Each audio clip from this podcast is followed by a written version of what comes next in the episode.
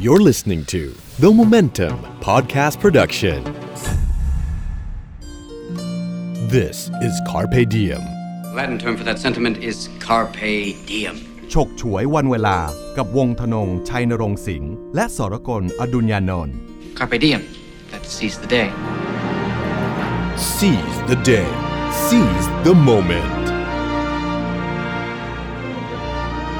สวัสดีครับคุณผู้ฟังนี่คือ Carpe Diem พอดแคสต์ว่าด้วยชีวิตและงานจาก The Momentum ผมโหน่งวงศ์ทนงชัยณรงค์สิงห์ผมสรกลอดุลยานนท์ครับ ในช่วงปีใหม่ครับพี่ตุ้มผมได้หนังสือมาเล่มหนึ่งนะครับจากร้าน Booktopia ครับ Booktopia นี่เป็นร้านหนังสือที่จังหวัดอุทัยธานีครับพี่ตุ้มอ่าร้านของรุ่นพี่ผมฮะพี่อ้วนวิรัตน์โตอารีย์มิตรโอเคโอเคครับเคยได้ยินชื่ออยู่พี่ครับอ้วนนี่เคยอยู่ในวงการนิตยสารด้วยกันใช่นะครับ เคยเป็นบกเอ่อ นิตยสารหลายเล่ม แล้วก็เป็นคอลัมนิสต์ฝีมือดีมากซึ่งๆนะฮะครั้งหนึ่งเคยเขียนเยอะมาก ใช่ครับ เขียนลงอดงอเดด้วยครับครั้งหนึ่งว่ากันว่าเป็นคอลัมนิสต์ที่งานชุกที่สุดในประเทศไทย เยอะจริง ๆ เดือนหนึ่งนี่สิบกว่าชิ้นเนี่ยนะครับเอ่อหลายปีนี้ครับพี่อ้วนก็กลับบ้านเกิดครับที่อุทัยธานี แล้วก็ไปเปิดร้านหนังสือเล็ก ๆ ร้านหนึ่งชื่อร้าน Booktopia นะฮะช่วงครับปีใหม่ผมก็ขับรถไปไปแวะไปเยี่ยมแกนะไม่ได้เจอกันนานแล้วนะฮะพี่อ้วนก็ให้หนังสือมาหลายเล่มเลย นะฮะในจำนวนนั้นครับมีเล่มหนึ่งน่าสนใจมาก ผมอ่านเพลินเลย อ่านแบบปั๊บเดียวจบเล่มเลยนะฮะเป็นหนังสือของพระภัยสารวิสาโลนะครับ ชื่อหนังสือทำเต็มที่แต่ไม่ซีเรียสเออชื่อดีนะพี่ตุ้มนะครับพระเภสารเป็นเป็นเป็นนักเขียนที่เขียนดีมากครับเป็นผมเขียนเรื่องธรรมะสำหรับคนทำงานฮะฮะนะฮะ ผมชอบอ่านเรื่องของเขา ผมก็ชอบครับเป็นแฟนพระภัยสารเออใช้คำว่าเป็นแฟนได้ไหมได้เป็นแฟนงานเขียนพระภัยสารครับ คือพระไพศาลผมว่าท่านเป็นเอ่อพระปัญญาชนอะนะครับใช่ครับนะครับแล้วก็เอ่ออย่างหนึ่งที่ผมว่าท่านมีนะครับก็คือท่านมีความเป็นนักเขียนครับ นักเล่าเรื่องด้วย แล้วก็มีเชิงชั้นทางวรรณกรรมด้วยเพราะฉะนั้นเวลาพระไพศาลเขียนอะไรเนี่ย จะอ่านสนุกอืมอ่านง่ายคคมมคาขายยได้แง่คิดนะฮะทราบว่าหลวงพี่ไพศาลเป็นรุ่นพี่พี่ตุ้มที่ธรรมศาสตร์ด้วยใช่ไหมครับครับ ก็เป็นรุ่นพี่ที่รุ่นเดียวกับพี่จอบวันชัยฮะฮะนะฮะแล้วก็เอ่อพี่พี่พจนาจันทรสันติโอ้ครับผมรุ่นรุ่นประมาณเนี้ยครับอ่าก็เป็นนักคิดนักเขียนคนสำคัญทั้งสองท่านนะครับใน หนังสือหนังสือเล่มนี้นะครับคุณผู้ฟังครับทำเต็มที่แต่ไม่ซีเรียสเนี่ยก็เป็นหนังสือที่รวบรวมบทความนะครับที่พระไพศาลเคยเขียนไว้เอ่อบางชิ้นก็อยู่ในนิตยสารสารคดีบ้างนะครับท่านมีคอลัมน์ประจำอยู่ในนั้น แล้วก็บางชิ้นก็เป็นบทเอ่อเทศนาธรรมของท่านที่ไปเทศน์ไว้กับเอ่อหน่วยงานแล้วก็องค์กรนั้นองค์กรนี้นะครับครับเอ่ออย่างแรกที่สะดุดใจผมเลยก็คือชื่อหนังสือพี่ตุ้มทำเต็มที่ทำเต็มที่แต่ไม่ซีเรียสนะฮะฟังดูมันขัดแย้งกันเหมือนกันใช่ไหมใช่ครับ ทุกคนนึกรู้สึกว่าทำเต็มที่มันต้องแบบต้องเครียดต้องเต็มแบบเต็มที่มันนึกออกมาเลยหน้าตามต้องเครียดเครียดใช่ครับแต่เขาบอกว่าไม่ต้องซีเรียสนะฮะมันคนจำนวนมากเป็นอย่างนี้จริงๆนะครับ ก็คือเอ่อมักจะตีความคำว่าซีเรียสครับกับคำว่าเครียดเป็นคำเดียวกันอืมความจริงคำว่าซีเรียสนี่มันคือจริงจังนะครับแต่คนเราเนี่ยสามารถ บริหารจัดการการทำงานของตัวเองให้เกิดประสิทธิภาพประสิทธิผลได้อย่างเต็มที่ในขณะเดียวกัน ก็บริหาร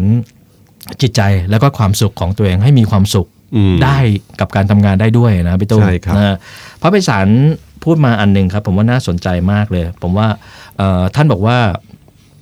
คนจำนวนมากเนี่ย มักจะทำกิจอืมแต่ไม่ได้ทำจิต อืมผมว่าทำกิจทำงานทำงานแต่ใจยังไม่ได้ทำเลย ใช่ครับอ่าความหมายของท่านก็คือเอ่อ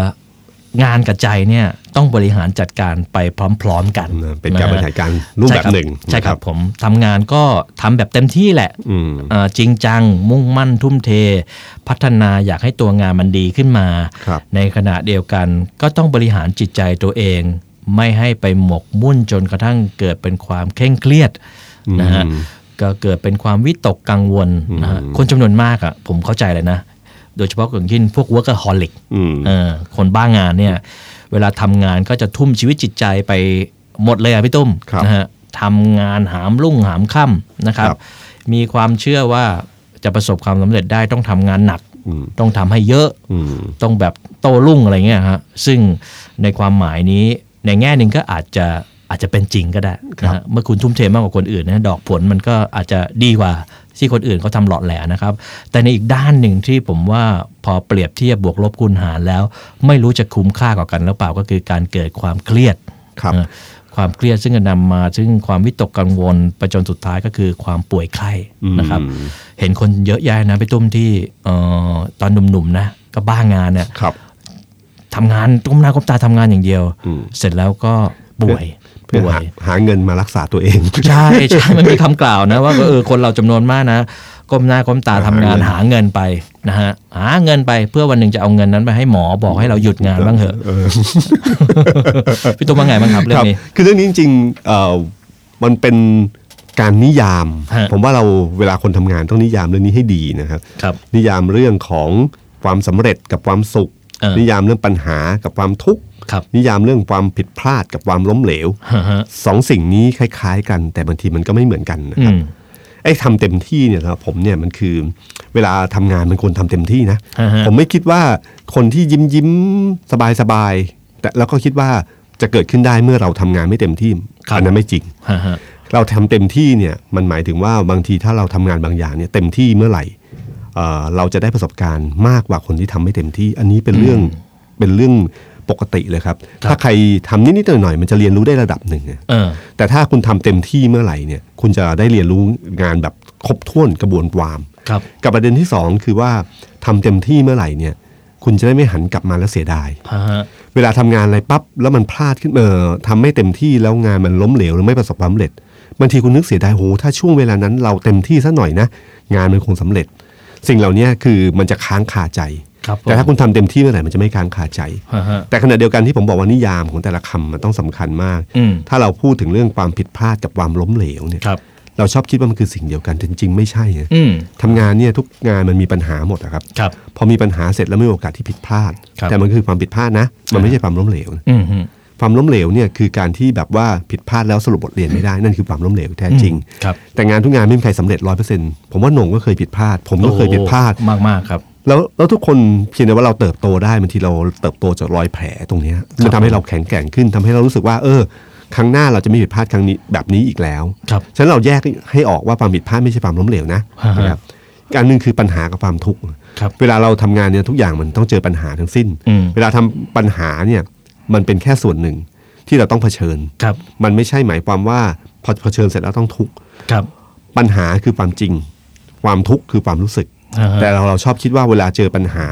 แล้วทำก่อให้ความรู้สึกคือความทุกข์เราต้องแยกออกนะปัญหาคือปัญหา ความทุกข์นี่เราคิดไปเองครับผมมันทำให้เกิดสิ่งเหล่านี้ขึ้นมา แยกสองหลังให้ให้ให้ให้ออกจากกันอืมอันสุดท้ายคือนิยามเรื่องความสำเร็จกับความสุขอืมบางคนชอบคิดว่าความสำเร็จ ก็คือความสำเร็จอืมแล้วมันจะเป็นความสุขแต่จริงๆไม่ใช่นะความสำเร็จบางอย่างก็ไม่ได้นำมาซึ่งความสุขครับร้อยเปอร์เซ็นต์เราจะทำสองสิ่งสองอย่างนี้ให้เข้ากันได้ยังไงบ้างครับผมนะครับถ้าเราเข้าใจตรงพวกนิยามพวกนี้ผมเชื่อว่าคำว่าอย่าซีเรียสเนี่ยมันจะเกิดขึ้นได้ง่ายขึ้นอืมครับเพราะผมเวลาเจอปัญหาเราก็จะอ๋อมันแค่ปัญหา แต่มันไม่ใช่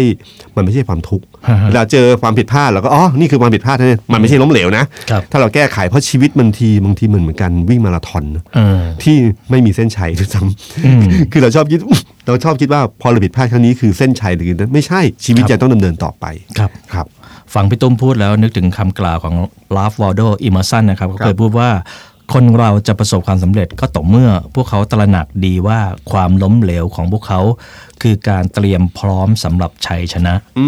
มอันนี้ผมผมรู้ซึ้งเลย เพราะว่าในชีวิตผมนะครับ อย่างหนึ่งที่หลายคนอาจจะเข้าใจผิดนะครับ ก็คือคิดว่าผมทำอะไรก็สำเร็จไปซะหมดนะฮะจริง ๆ แล้วเนี่ยชีวิตผมครับพี่ตุ้มถ้าเอามาแผ่ให้ดูแล้วนะนะครับบวกลบคูณหารกันสิ่งที่ผมทำผิดพลาดล้มเหลวเนี่ยมีเยอะกว่าเรื่องสำเร็จอีกนะ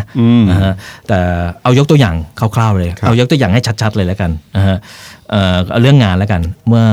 ประมาณเกือบ 10 ปีที่แล้วนะครับ ผมเคยทำนิตยสารฉบับหนึ่งออกมา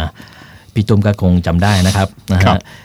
ชื่อ A Day Weekly นะฮะอืมเป็นนิตยสารข่าวรายสัปดาห์โอ้โหตอนที่คิดทำนั่นคิดไว้ใหญ่เลยครับพี่ตุ้มพูดง่ายๆก็คือคิดที่จะทำ Time เมืองไทยเลยอืม Newsweek เมืองไทยเลยครับนะครับ แล้วก็หมายมั่นปั้นมือมาก เชื่อว่ามันต้องประสบความสำเร็จแน่ๆนะครับ ตอนนั้นใครใครก็จับตามองใครๆก็จะเป็นข่าวเยอะเหมือนกันนะ เพราะว่าประสบความสำเร็จจาก a day มาใช่ไหมครับใช่ครับอาพอทำ A Day Weekly รายสัปดาห์ปุ๊บ โอ้โห เล่มแรกขายดีมากนะ ผมจำได้นะพี่ตุ้มครับขายเกลี้ยงแผงเลยอืมแต่พอเวลาผ่านไปผ่านไปหนังสือเริ่มขายไม่ค่อยดีเท่าไหร่โฆษณาไม่เข้าเท่าไหร่อืมแล้วก็ภายในเวลาแค่หนึ่งปี ผมก็ต้องตัดสินใจปิดหนังสือเล่มนี้นะฮะเพราะว่ามันขาดทุนเยอะมากนะครับ งานนั้นก็เจ็บตัวเยอะมากยอมรับเลยนะฮะอืมไม่ว่าจะเป็นด้านธุรกิจ ซึ่งก็สูญเงินไปอื้อหือพอสมควรเลยนะครับ เมื่อเทียบกับบริษัทเล็ก ๆ อย่างเรานะครับ ส่วนในด้านสังคมก็ถูกวิจารณ์แหลกเลยแหละนะฮะคนแพ้เนี่ยเอ่อ มีคนรอซ้ำเยอะครับพี่ตุ้มอันนี้ผมยืนยันได้ เราเราเราคิดว่าคนชอบเราเยอะนะฮะเหมือนทีมบาร์เซโลนาหรือว่าอะไรเนี่ยนะครับเวลาประสบความสำเร็จเยอะๆเวลาแพ้ขึ้นมาเนี่ยโอ้โหคนมันรอสะใจเยอะครับศัศัตรูไม่ต้องเพาะมันมาเอง ตอนนั้นผมก็ยอมรับนะครับ ตอนนั้นผมอายุ 30 ต้นๆนะพี่ตุ้มอืมมันก็ช้ำเหมือนกันนะ เวลาโอ้คนที่เคยทำอะไรก็ชนะมาตลอดเนี่ยครับ เปรียบเสมือนนักมวยที่ไร้พ่ายอะไม่เคยแพ้นะ แต่โชคดีนะ ที่แพ้ตอนอายุ 30นะฮะมันฟื้นได้อืมอืมอืมผมนึกถึงคนสุดท้ายที่แบบวางหมากผิดตอนสุดท้ายแล้วเจ๊งตอนอายุ 60ครับโอ้โหผมันฟื้นกลับช้างมากนมันแก้ตัวลำบากเหมือนกันนะอะมันบาดเจ็บอาจจะบาดเจ็บสาหัสเยอะครับใช่เลยครับ ตอนนั้นก็ตอนที่ตอนที่ล้มเหลวใหม่ ๆ นะครับพี่ตุ้มก็มันแย่อยู่แล้วล่ะครับอะไรอะไรมันแย่ไปหมดเลยนะครับเอ่อแต่พอเวลาผ่านไปนะครับเอ่อ ผมรู้ซึ้งถึงคำพูดคำนี้ของราล์ฟวอลโดเอเมอร์สันเลยก็คือ ความล้มเหลวเนี่ยมันคือบทเรียนจริง ๆ นะอืมมันคือเราไปได้ take course เรื่องความล้มเหลว 101 มาในชีวิตเลยนะฮะเพราะฉะนั้นพอเวลาผ่านมาอีกหลายปีนะครับ ผมก็หลังจากที่เลียแผลเยียวยาตัวเองเรียบร้อยแล้วนะครับ ก็คิดหาทางที่จะแก้มืออมเอออมนะมองไปมองมาก็มาเจอธุรกิจตัวหนึ่งที่น่าทำ นั่นก็คือ free copy ครับคือตอนนั้นมันมาจากเดินทางบ่อยครับพี่ตุ้มอืมไปอังกฤษไปญี่ปุ่นไปเอ่อฮ่องกงสิงคโปร์ก็จะเห็น free copy อืมเยอะเลยครับในขณะที่เมืองไทยยังไม่ค่อยมีเท่าไหร่นะฮะมีอยู่ฉบับเดียวนั่นมั้ง BK เป็นภาษาอังกฤษนะฮะเลยวางแผนทำเอ่อนิตยสาร free copy รายสัปดาห์ครับขึ้นมาฉบับหนึ่งชื่อ A Day Bulletin อืมนะฮะ แล้วภายในเวลาแค่ปีเดียวเอง มันก็ประสบความสำเร็จอย่างรวดเร็ว เอาคืนได้ เอาคืนได้สำเร็จจากที่เสียไปมากกว่าหลายเท่าครับไม่อยากจะคุย คือผมจะไม่สามารถทำ A Day Bulletin สำเร็จเลยครับพี่ตุ้ม ถ้าผมไม่เคยทำ A Day Weekly ล้มเหลวมาก่อน เพราะว่าตอนที่ผมทำ A Day Bulletin เนี่ยวิธีคิดของผมคืออะไรรู้ไหมครับ คือผมทำตรงข้ามกับที่เคยทำ A Day Weekly ทุกอย่างอืมอืมเพราะฉะนั้นเรื่องที่เล่ามาทั้งหมดเนี่ยคือความหมายของคำว่า ความสำเอ่อความล้มเหลวเนี่ยมันมีค่ามากกว่าความสำเร็จสิสำหรับผมนะฮะครับความสำเร็จเนี่ยมันชื่นใจอยู่แล้วล่ะครับ คุณผู้ฟังมันเหมือนกับเอ่อทำอะไรเอ่อสำเร็จแล้วคนก็มายกย่องอวยพร มายกยอคุณนะครับ มันชื่นใจอยู่แล้วล่ะนะฮะแต่มันก็แปั๊บเดียวมันก็หายไปครับ แต่ความล้มเหลวเนี่ยมันเหมือนเพื่อนที่หวังดีนะผมว่านะค มารับตบหลังตบไหล่คุณแล้วก็พูดอะไรตรงๆกับคุณแต่ตบแรงนะซึ่งตบแรงมากหัวหัวหัวทิ่มไปเหมือนกันนะแต่ตอนเรื่องที่สำคัญคือตอนผมว่าตอนโหน่งทำมาเดวิลลี่คงได้เรียนรู้บางสิ่งบางอย่างที่เป็นจุดอ่อนของเราโอ้ใช่ซึ่งเราไม่ใช่ซึ่งเราใช่มองไม่เห็นในเวลาปกติโอ้ตอนนั้นมันหน้ามืดตามัวครับครับ มันมีแต่มันมีแต่คนยอว่าเก่งอะนะครับอืมอืมพอเก่งปุ๊บเราก็ปิดหูปิดตาเลยอืมไม่ไม่ไม่รับฟังคนอื่น เชื่อเชื่อมั่นตัวเองมากพอเอาเดบูลตินก็เอา เอาจุดแข็งที่เรามีใช่มาใช้ใช่ไหมใช่ครับบทสัมภาษณ์ดีๆ ทั้งหลาใช่ยครับที่ควรจะทำๆใช่ครับแล้วก็ตั้งโมแต่เดครั้ลงก่อนโมเดลในเรื่องธุรกิจต่างๆด้วยนะครับ ช่องทางในการแจก นี่คือตัวอย่างนะครับ ว่าเวลาคุณเจอความล้มเหลวเนี่ย คุณอย่าไปกลัวมันครับแต่ให้คิดว่าเขาให้แบบทดสอบ ให้ความรู้เรื่อง how to สู่ความสำเร็จกับคุณแล้วล่ะอืมการหกล้มบางทีมันไม่ใช่หมายความว่า เราล้มเพียงแต่ว่าเรากำลังยันตัวขึ้นครับผมผมว่ามันจะทำให้เขาพอได้เราบทเรียนข้อที่หนึ่งมาเนี่ย ผมว่ามันจะเป็นบทเรียนที่ที่คุ้มค่ามากอืมของเราฮะฮะเพราะความสำเร็จความล้มเหลวเนี่ยมันคือจุดเริ่มต้นของความสำเร็จนะครับผมหลายคนเหมือนกันที่เราเคยพูดเรื่องเอดิสันอ่าฮะทดลองล้มเหลวมาจำนวนมากมายอะไรอย่างเงี้ยครับนะครับ แล้วก็สุดท้ายแล้วได้หลอดไฟมานี่ก็คือความสำเร็จที่หลังจากที่เขาทดลองความล้มเหลวมายาวนานอย่างอืเงี้ยมครับนะฮะในหนังสือเรื่องทำเต็มที่แต่ไม่ซีเรียสของพระไพศาลนะครับเอ่อท่านพูดไปเรื่องหนึ่งที่ผมว่าน่าสนใจมากก็คือไอ้ที่มาแห่งทุกข์ของคนทำงานทั้งหลายแหล่เนี่ยบางทีมันมาจากอัตตาครับพี่ตุ้มครับเอ่อไอตัวกูของกูเนี่ยแหละ ก็คือคิดว่าทำงานออกไปแล้วทุกอย่างเนี่ย มันต้องเป็นของฉันอืมเป็นงานของฉันอืม เป็นของของฉันอยู่เสมอเลยพอไปยึดติดแล้วเนี่ย ข้อดีมันมีเหมือนกันนะฮะมันทำให้เรารู้สึกก็เป็นเจ้าของงานนะเราก็จะทุ่มเทกับมันอย่างเต็มที่นะครับพี่ตุ้มแต่ในอีกด้านหนึ่งเนี่ยมันก็กดดันให้เราทำงานด้วยความทุกข์อืมเวลามีใครมาวิจารณ์งานที่เราทำเนี่ยความรู้สึกที่เกิดขึ้นคือเฮ้ยนี่มันงานของฉันนะ ตัวกูของกูตัวมากูแล้ของวกูวิจารณ์ไม่ได้นะเว้ยแล้วก็เอ่อ วิจารณ์งานก็เท่ากับวิจารณ์ฉันด้วยอะไรเงี้ยนะนะฮะปฏิกิริยาที่เรามักจะทำก็คือตอบโต้กลับ อืมอย่างแข็งกล้าวรุนแรงอะคือเหมือนมันก็นำมาถึงความบาดหมางมากมายนะครับ แล้วก็เกิดการกระทบกระทั่งกับคนไปเรื่อยนะครับนะฮะเอ่อคนที่ยึดอัตตราในการทำงานเนี่ยแทนที่จะจดจ่อกับความรู้สึกว่าฉันฉันถูกวิจารณ์นะครับก็มาใส่ก็มาใส่ใจว่าไอ้ไอ้คำวิจารณ์ดังกล่าวเนี่ยมัน ที่เขาพูดเนี่ยมันถูกไหมอะไรเงี้ยอืมนะฮะถ้าถ้าเราไม่ยึดมันอะนะครับพี่ตุ้มครับนะฮะมันก็คือเปลี่ยนวิธีคิดอย่างหนึ่ง ที่ผมว่ามันจะทำให้เรามีความสุขกับการทำงานมากขึ้น ก็คือ เมื่อทำงานใดออกไปแล้วเนี่ยก็ควรปล่อยวางอืมจากการยึดมั่นว่างานนั้นเป็นของเรา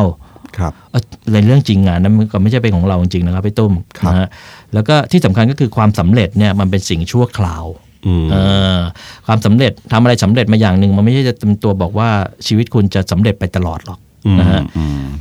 คือผมว่ามันเป็นผมจำได้ว่า พี่ช้างกุลขันชัยบุญปานเคยสอนไว้ว่า เรื่องความกับเรื่องคนนะอืมคือถ้าถ้าเวลาเราวิจารณ์เรื่องอะไรต่าง ๆ เนี่ย วิจารณ์ความคือความยากจนปัญหาความไม่สำเร็จ มันเป็นวิชาจารณ์ฮะความ แต่ถ้าเราวิจารณ์คนเมื่อไหร่คนจะรู้สึกอืมเช่นเวลาถ้าเรื่องงานก็เช่นเดียวกัน ถ้าเราคิดว่างานมันคืองาน มันก็วิจารณ์ที่งานไม่ได้วิจารณ์ด้วยคนครับเอาตัวหลบออกจากการยืนอยู่หน้างานออกฮะฮะเวลาเขาวิจารณ์ปั๊บก็จะชนงานเฉยครับๆเราก็จะไม่รู้สึกอืมเราจะ ไม่นั้นเราจะรู้สึกว่าเฮ้ยใครวิจารณ์แทนที่จะคิดเออว่าคำวิจารณ์คืออะไร ครับผมมองพอมองเห็นคนว่าใครวิจารณ์เนี่ยปั๊บเราจะโกรธที่คนเออแต่ละถ้าเราดูคำวิจารณ์โดยที่ปิดหน้าคนไปปั๊บเราจะรู้ว่าเออคำวิจารณ์นั้นเราควรรับฟังแค่ไหนอืมเพราะบางทีคนเราเนี่ยเอ่อปัญหาภาษาท่าทางหรือท่าทีครับมีปัญหามากกว่าฮะฮะคำพูดคำนั้นซะอีกครับผมครับอืมท่านอาจารย์พุทธทาสพิขุนะครับคพี่รับตุ้มเคยกล่าวว่า ยกผลงานให้เป็นของความว่างอืมอืมความหมายก็คือไม่ว่าทำงานไปแล้วผลมันจะออกมาอย่างไง ก็อย่าไปยึดว่ามันเป็นของเราอืมถ้าเป็นความสำเร็จก็ไม่ใช่ความสำเร็จของเราอืมเออ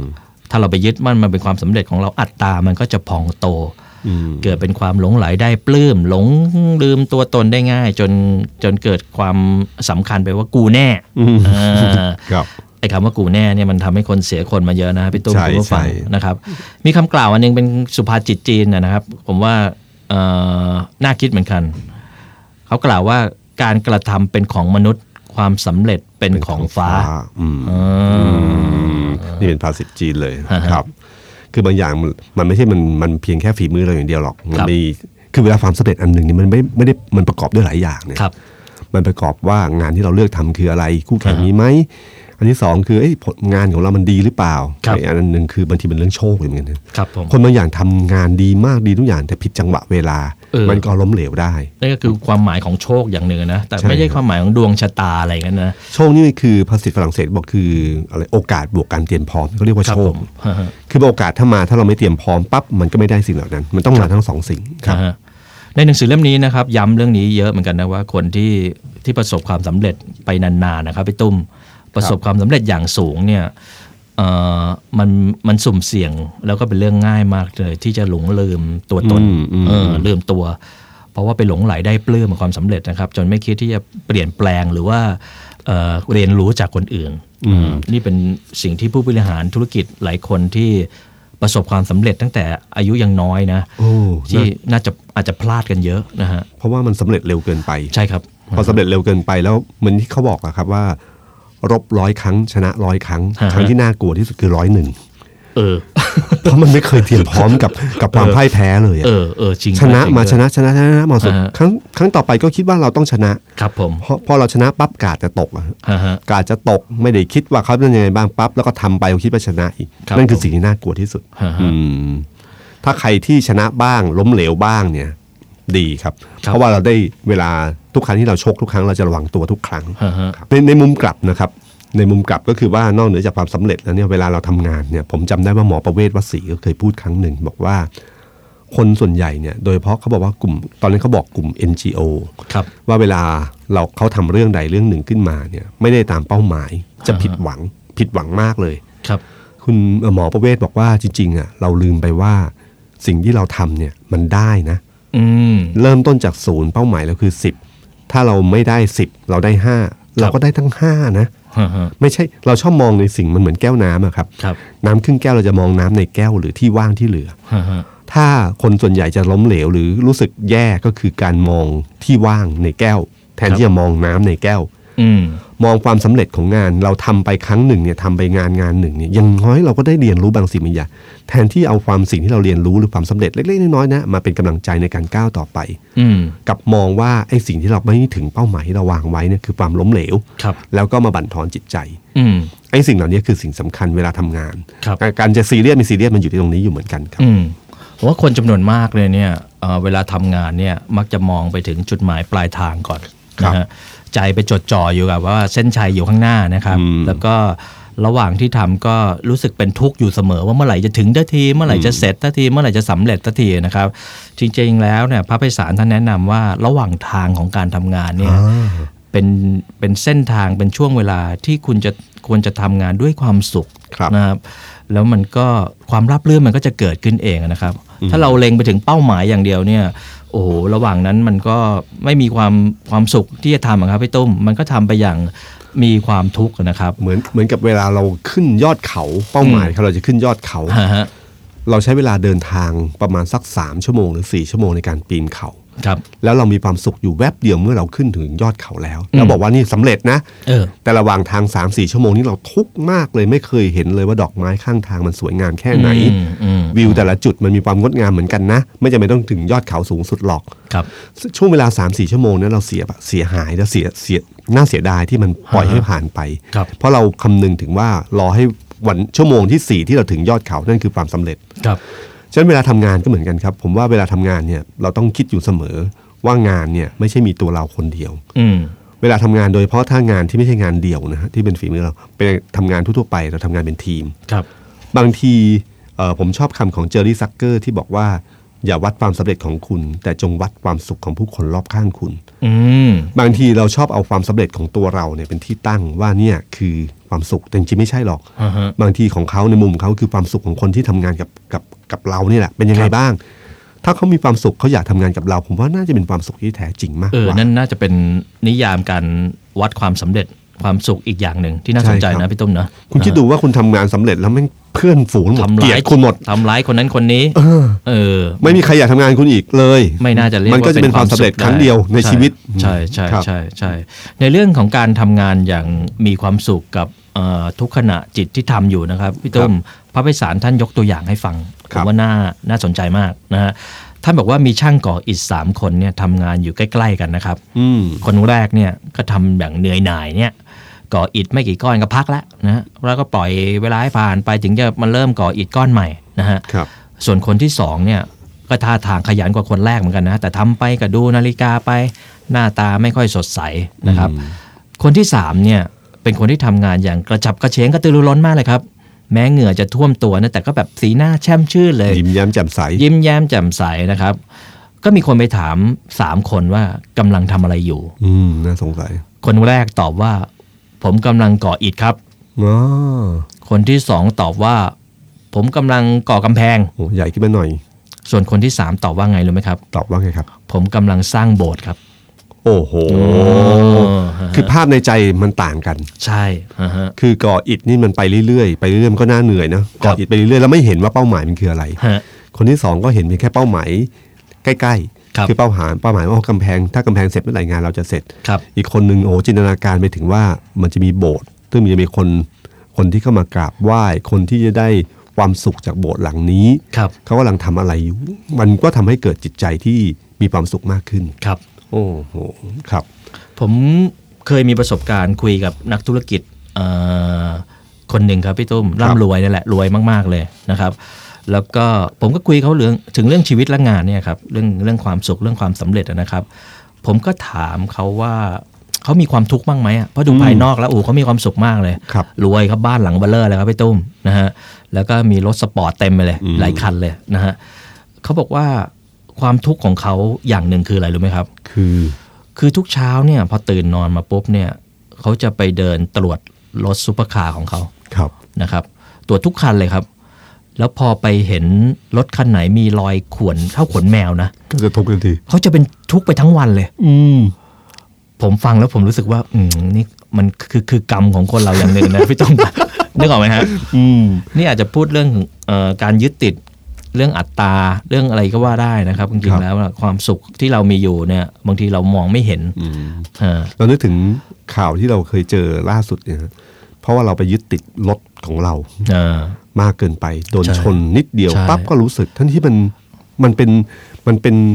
วัตถุวัตถุหนึ่งครับเท่านั้นเองเราก็ตัวเราก็ไม่เป็นอะไร แต่พอเรารู้สึกกับสิ่งเหล่านั้นปั๊บพฤติกรรมบางอย่างมันออกมา มันก็สุดท้ายแล้วโอ้โหมันก็สูญเกิดความสูญเสียที่มากมายฮะฮะครับถ้าถามพี่ตุ้มเลยพี่ตุ้มมีวิธีทำงานให้ให้มีความสุขไปด้วยยังไงอะผมเห็นพี่ตุ้มหลายปีที่ผ่านมาก็เออยังอยู่หัวเราะดูร่าเริงดูมีความสุขกับงาน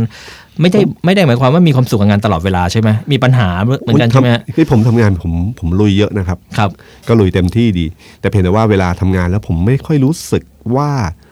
ทำไมทำงานแล้วมันต้องเครียดกัน อืมผมจะเป็นคนที่เวลาทำทำกับลูกน้องอะไรต่างๆน้องๆต่างๆนี่ผมก็จะอะคุยขำๆคุยเล่นๆไปฮะให้กำลังใจกันบ้างอะไรเงี้ยฮะครับพลาดมาเอ้ยไม่เป็นไรเอาใหม่เออผมมีคำคำนี้อยู่ในใจว่าไม่เป็นไรเอาใหม่ฮะฮะ ก็คือมันพลาดก็พลาดไปแล้วครับหรือบางอย่างเวลาทำงานไปอยู่ระหว่างการทำงาน เกิดความผิดพลาดอะไรก็ไม่เป็นไรเดี๋ยวว่ากันที่หลังฮะจบกันแล้วค่อยว่ากันครับแต่ระหว่างงานก็ให้เดินต่อไปครับใช่ไหมล่ะถ้าเราถ้าเราไม่ไม่ไม่ได้ไม่ได้ปิดซีเรียสจริงจังขนาดนั้นเนี่ยผมว่าความสุขในชีวิตมันก็เกิดขึ้นง่าย และสิ่งที่สำคัญที่สุดคือผมรู้สึกว่า คนเราแพ้บ้างก็ได้อืมคือไม่จำเป็นต้องชนะทุกครั้งนะครับฮะงานทุกงานที่เราทำบางทีบางอย่างมันก็ล้มเหลวความผิดพลาดก็ยอมรับแล้วก็เดินต่อไปก็แค่นั้นเอง อย่าไปอย่าไปติดอยู่คืองานมันจบไปแล้วอะครับแต่ใจเรายังไม่จบอะครับคือบางทีถ้าใจเราไม่จบเนี่ยมันจะทุกข์มากเลยงั้นยอมแพ้บ้างก็ได้ ยอมคนอื่นก็ได้บ้างก็ได้ ไม่จำเป็นต้องอยู่เหนือคนอื่นตลอดเวลาเท่านั้นครับเองครับ ผมว่าอันหนึ่งที่จะทำให้เราจะรู้สึกว่าทำงานอย่าซีเรียสมากก็คือการพยายามหาจุดดี ของการทำงานครับหาจุดดีของคนอื่นให้เจออืมคืออืมผมนึกถึงเรื่องของพระอาจารย์พรหมอืมนะฮะท่านเป็นเอ่อลูกศิษย์หลวงปู่ชา เป็นชาวออสเตรเลียนะฮะเขาครั้งหนึ่งตอนที่ไปสร้างวัดอยู่ที่ออสเตรเลียเนี่ยเขาก็เริ่มพระทุกรูปก็ลงมาลงแรง สร้างสร้างกำแพงวัดครับด้วยกันด้วยกันนะฮะตอนนั้นเขาเนื่องจากทุกคนไม่ได้เป็นช่างไม้ช่างอิฐก่ออิฐทั้งหลายเนี่ยเวลาก่ออิฐกำแพงขึ้นมามันก็จะมีอิฐก้อนหนึ่งที่มันเบี้ยวเออออกมาฮะแล้วทุกวันที่เวลาสร้างเสร็จเรียบร้อย ทุกเวลาทุกวันที่เวลาเดินผ่านนี่ปั๊บท่านก็จะเห็นอิฐก้อนเนี้ยที่มันมันมันมันเบี้ยวที่พ้นมาจากกำแพงอืมแล้วเวลาจะพาแบบเวลาญาติโยมมาทั้งหลาย ท่านก็พยายามหลบพาไม่ให้ผ่านกำแพงนี้เอออ่าเพราะว่ากลัวเห็นรอยตำหนิที่เราท่านเห็น จนวันหนึ่งมีญาติโยมคนหนึ่งมา บอกว่ามาถึงแล้วก็บอกว่าเออกำแพงเนี้ย สวยดีจัง เรียบดีจังเออท่านก็บอกว่า ไม่ได้ใส่แว่นเหรอ คือมองไม่เห็นเลยว่ามีอิฐก้อนหนึ่งเนี่ย ที่มันโผล่พ้นมาแล้วมันเบี้ยวเอ่อทางญาติโยมคนนี้ก็บอกว่า ท่านครับ ในอีกกำแพงเนี้ยมีอิฐตั้งเป็นพันก้อน ที่มันเรียบทำไมท่านถึงเห็นแค่อิฐก้อนเดียวที่มันไม่เรียบญาติโยมสอนพระ ตั้งแต่นั้นมาท่านมอง กำแพงนี้ไม่เคยเห็นเห็นเห็นอิฐก้อนนั้นอีกเลยอ่าครับผมคือคนเราเนี่ยบางทีเราชอบมองเห็นข้อผิดพลาดของผู้อื่น ความทุกข์บางทีมันเกิดขึ้นอย่างนี้ยครับ มันมาจากการเห็นข้อผิดพลาดผู้อื่น ข้อผิดพลาดเล็ก ๆ ของตัวเอง แต่ลืมไปว่าเรามันมีสิ่งดีๆ ตั้งเยอะแยะที่อยู่ในนี้ ถ้าเรารู้สึกอย่างนั้นเมื่อไหร่เนี่ยเรามองเห็นข้อดีเมื่อไหร่เนี่ยความสุขระหว่างทางมันจะดีขึ้น ชีวิตมันจะดีขึ้นแทนที่จะเห็นข้อผิดพลาดหรือจุดดำจุดเดียวในกระดาษแผ่นขาวขาวทั้งทั้งแผ่น อีกเรื่องหนึ่งที่ผมว่าน่าจะน่าสนใจก็คือว่าเวลาอะไรก็ตามทีเวลาตัดสินใจหรือทำอะไรก็ตามเนี่ยมันมีข้อดีข้อไม่ดีที่เกิดขึ้น มีความผิดพลาดมีความสำเร็จที่เกิดขึ้น ขอให้คิดอยู่เสมอว่าสิ่งใดเกิดขึ้นแล้ว สิ่งนั้นดีเสมอ คือมันเกิดขึ้นแล้วอะมันไปไม่ได้สิ่งนั้นดีเสมอ คือมันอย่างเช่น เราเคยคุยว่าถ้าความผิดพลาดมันเกิดขึ้นปั๊บมันก็เป็นบทเรียนในการก้าวต่อไปครับมันก็มีข้อดีของมัน